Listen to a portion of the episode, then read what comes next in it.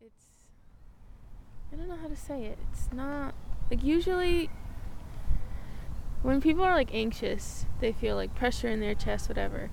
But it's like when I was in nature, all of that just like went away, mm. and I, it felt really good, and I knew that I was like God, you know. This is Rachel Schoenfeld. More about her in a second. But first, doesn't that sound great? I mean, my chest has been pretty tight these days.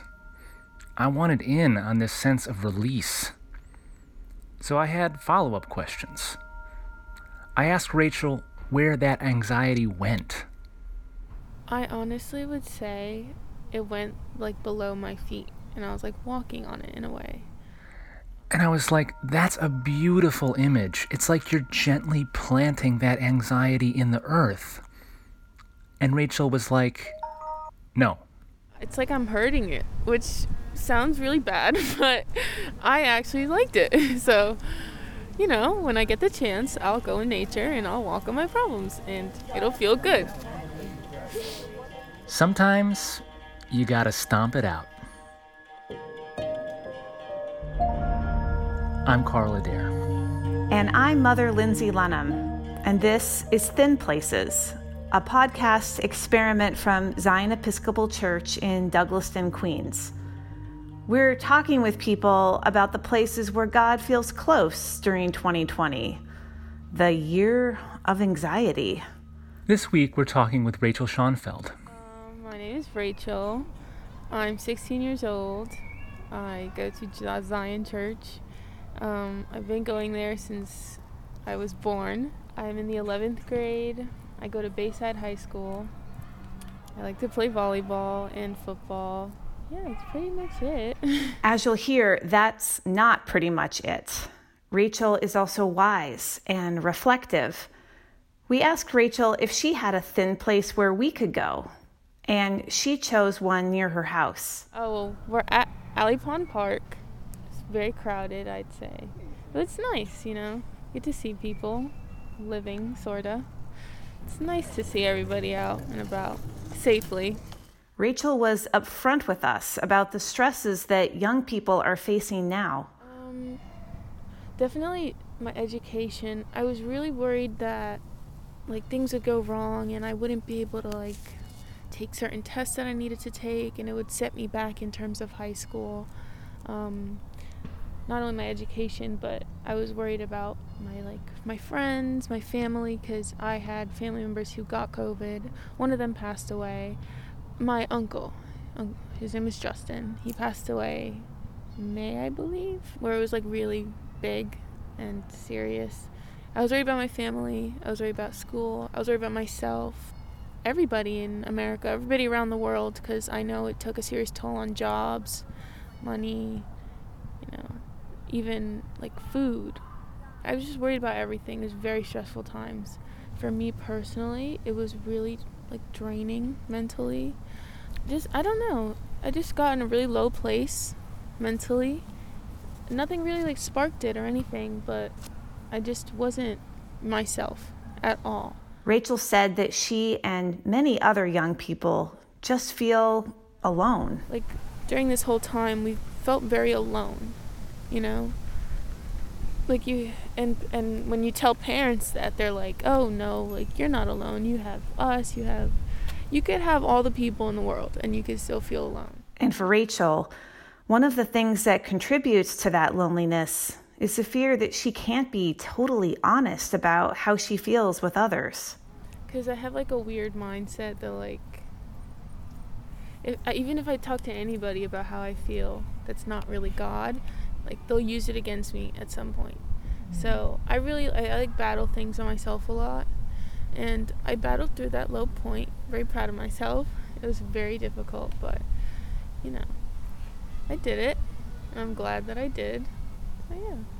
It was in that low time while Rachel was battling that she came back here to Alley Pond Park Rachel told us that when she was younger, she and her dad would come here all the time. And there was one spot that really stood out as a thin place. It was on the shores of a pond in the southern part of the park. It's it's more wooded over there, and we'd go and we'd walk in the trails and stuff. He'd walk ahead with my dogs, and I'd fall back a little, you know, look around me. I'd feel really nice there. It was like very relaxing. Um, but there's a specific part of the trail near this like pond that's really big and it's really quiet mm. and really peaceful. I used to go there almost every day with my dad. Yeah.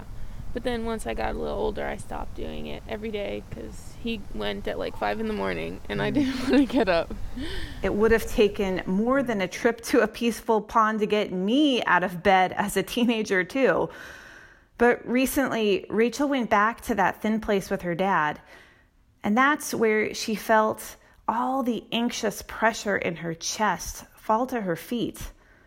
That's where she felt herself trampling it down into the hard packed earth. It was really nice. It felt good in my heart, you know? Um... As our conversation continued, it turned out that Rachel did have someone she could share her burdens and her battles with her best friend, Brianna.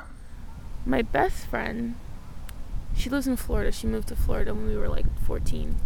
But she's very close to God. Um, she's one of the only people I really talk to about how I feel. Mm. And um, she just she brings God into like a lot of things, which I love. Um, and she just tells me that she's here for me and God's there. And she prays for me and it's just really nice to know that somebody's doing that for me and vice versa. I let her know that i'm here. I pray for her but the bond that i have with her is probably like the strongest in terms of like helping because she's one of the few people like i said that i've opened up to. Rachel and brianna are prayer partners and their phone conversations are a thin place too a place where what they share will always be heard a place where their anxiety and stress will never be dismissed. Because their friendship is rooted in prayer. Prayer to our God who always hears us. I feel that God won't really say, Oh, I don't need to assist you or guide you in terms of this because it's not that serious, you know, as a person would say to another. So I feel like God is very compassionate and like he doesn't underestimate things at all. It feels really good and in my heart to know that he's there listening to me, helping me any way he can. Because not all the time, you don't know how God's helping you a lot of the time. So, all you do know that is that God is keeping you in mind, that He's giving you what you need. I asked Rachel what God might be guiding her closer to in this time. Really finding myself. He's helping me find myself. Because, you know, as a teenager, you don't know. I don't know who I am. Nobody knows who they are. And I feel God is currently helping me find myself as a person. Um, and I, I feel like I know that that's happening is because lately, me personally, I've been feeling like out of place in the world. Not necessarily like a bad thing, just something's missing, you know? And that hole that I feel is empty. I feel like God's working on helping me fill it as a person. So, like, you know, that's how I feel personally.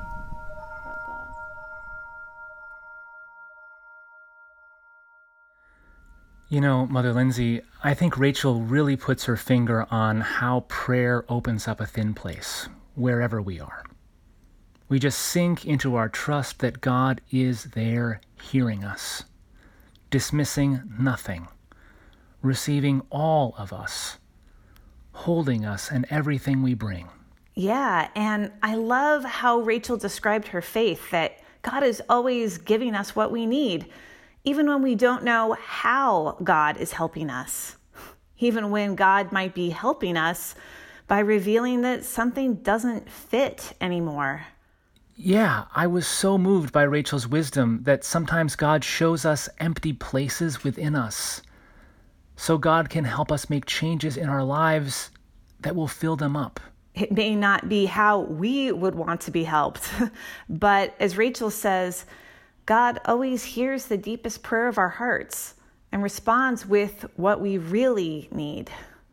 It reminds me of that passage in Romans about those moments when we don't know how to pray.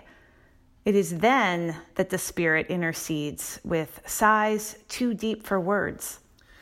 It's usually around this point in the episode where we do a little guided meditation and pray together. And today I thought that we'd let Rachel point us in the right direction. As our conversation was wrapping up, I asked her how she prays and how we might pray more like her. In terms of prayer. Here's what she said. Um, for me personally, I don't feel that there needs to be any specific setting to really reach out to God. You can be at a park, you can be in your room, you can be at church, um, you can really be anywhere, a supermarket, you know. Sometimes I find myself just talking, like out loud, like I am doing to you right now. I'll be in my room, I'll be on my bed, and I'll just talk. And I know that God's hearing me. You know, He might not be able to respond like a conversation would, but I know I'm being heard. And I put my trust in God that things will go good. So, we're going to make a little space here for you to just talk. To trust that God is right there with you, hearing you, welcoming everything you bring. Let's start with a problem you're facing that you want to stomp on. Say it out loud.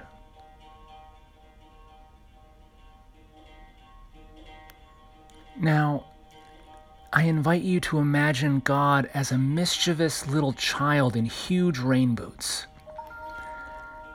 And God begins stamping and stomping on that problem, and you join in, and it feels so good.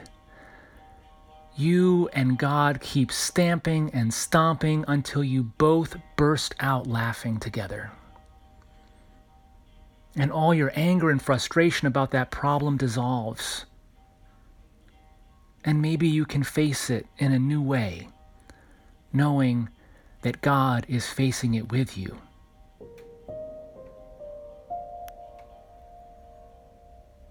Now, is there something you feel that hasn't been heard, that someone else has minimized or dismissed?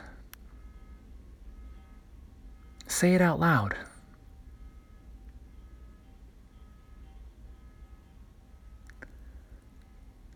Now, I invite you to imagine God as a wise mother or a doting grandmother, a strong, wise woman who doesn't suffer fools. And God takes your face in her hands and looks at you with soft eyes full of understanding and care. And she says, I hear you, and your feelings are real and there is nothing that you can think or feel or do that would make me turn away from you. And God wraps you up in a warm embrace, and you melt into her arms, feeling safe, feeling totally understood.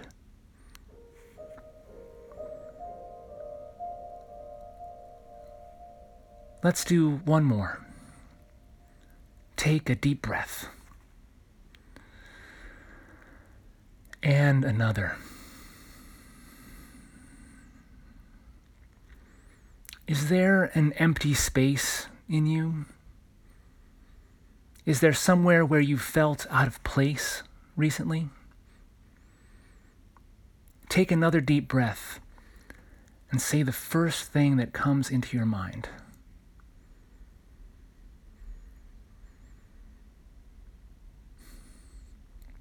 Now, I invite you to imagine God as a little tug that you feel in that empty space, in that out of place place.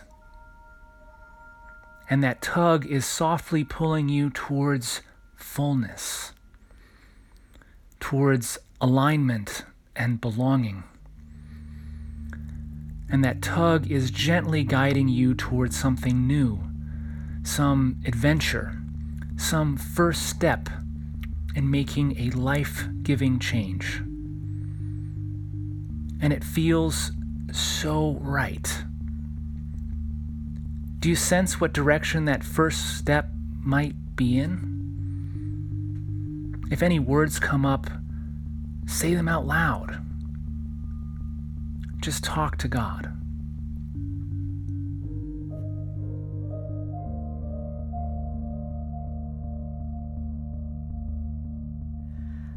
Let us pray.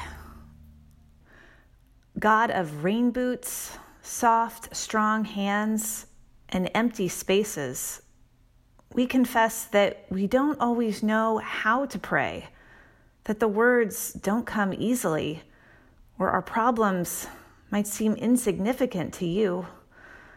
Help us to remember that you know the number of hairs on our heads that you know when a single sparrow falls to the ground, nothing escapes your care and attention. That in your eyes, nothing we care about is small or trivial to you.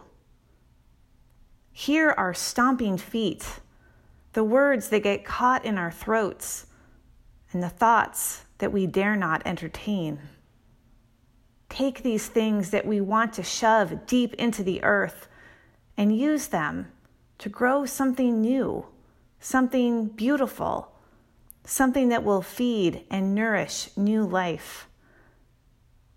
Let this become what you and I pray together, Lord, hand in hand. Amen. Amen.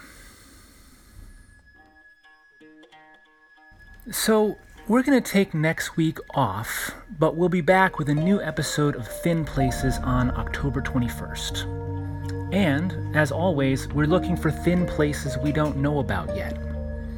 If you're listening and you've got a place where you experience God's presence in this time of pandemic, write us and tell us at zionchurch11363 at aol.com. This email is older than our guest today, but it still works.